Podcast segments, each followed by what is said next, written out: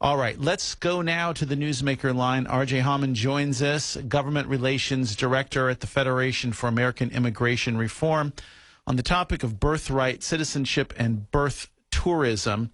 RJ, welcome to the Schilling Show. Thanks for joining us today. Yeah, thanks for having me on. Let's help people understand uh, briefly this concept of birthright citizenship, which really is a false construct in many ways. Yeah, uh, so the Citizenship Clause of the 14th Amendment, which was actually ratified in 1868, was clearly intended to guarantee that emancipated slaves would be properly recognized as U.S. citizens. And right now, it, eh, there's a fundamental misapplication of this clause that U.S. born children of illegal aliens are granted automatic citizenship under the clause. That's the that's the thing everybody has focused on. You know, people cross the southern border you know, and then they have a baby and the baby gets to stay here and they get mm-hmm. to stay mm-hmm. here. But there's a bigger problem, and the Trump administration is taking a good first step to curtail this phenomenon of a thing called birth tourism.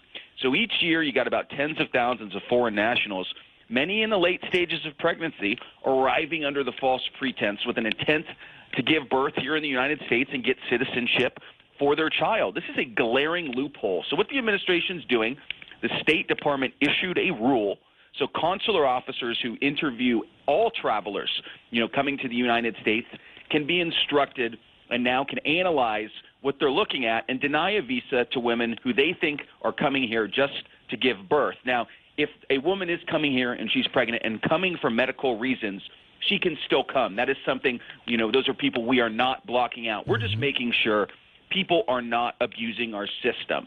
And you know, coming to the United States to give birth is not a valid reason for seeking a visa. A visa that's you know concealing the true intent of a visa request is automatically grounds for denial. And we hope the State Department truly analyzes who is now coming here given this new rule coming out.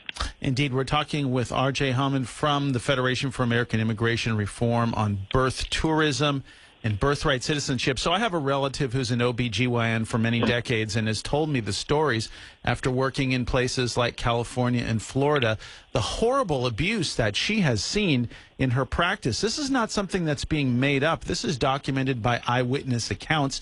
I don't understand why we tolerate it this long. No, absolutely. And this is something that, you know, Congress has been afraid to touch. Many other administrations too.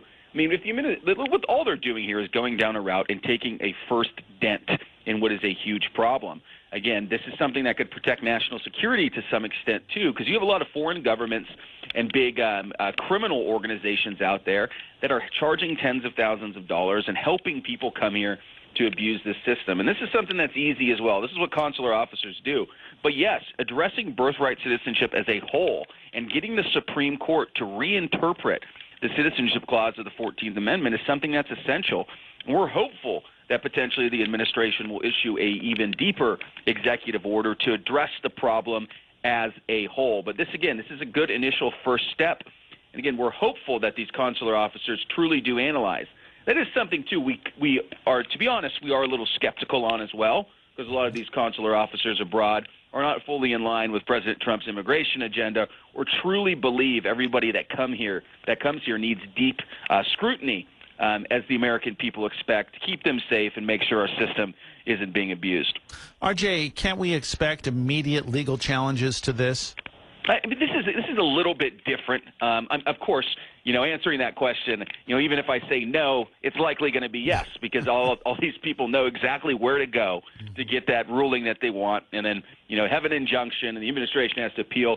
But this is honestly, again, pretty simple. It's not a, it's not you're actually just saying, hey, anybody who's pregnant is banned from coming here uh, for a visa. All they're just saying is that you know these consular officers you know, can analyze the situation more and make sure that the true intent of that visa request isn't simply to come here and have a child. They just want to make sure our system isn't being exploited. And again, it is actually interesting to see some of these groups on the left and, and in the open borders lobby saying that this is inhumane and unfair. Number one, it's humane because if somebody actually needs to come here and have a child, if they have a you know, rare medical condition, and if they're very concerned about the birth of their child, those people can still come.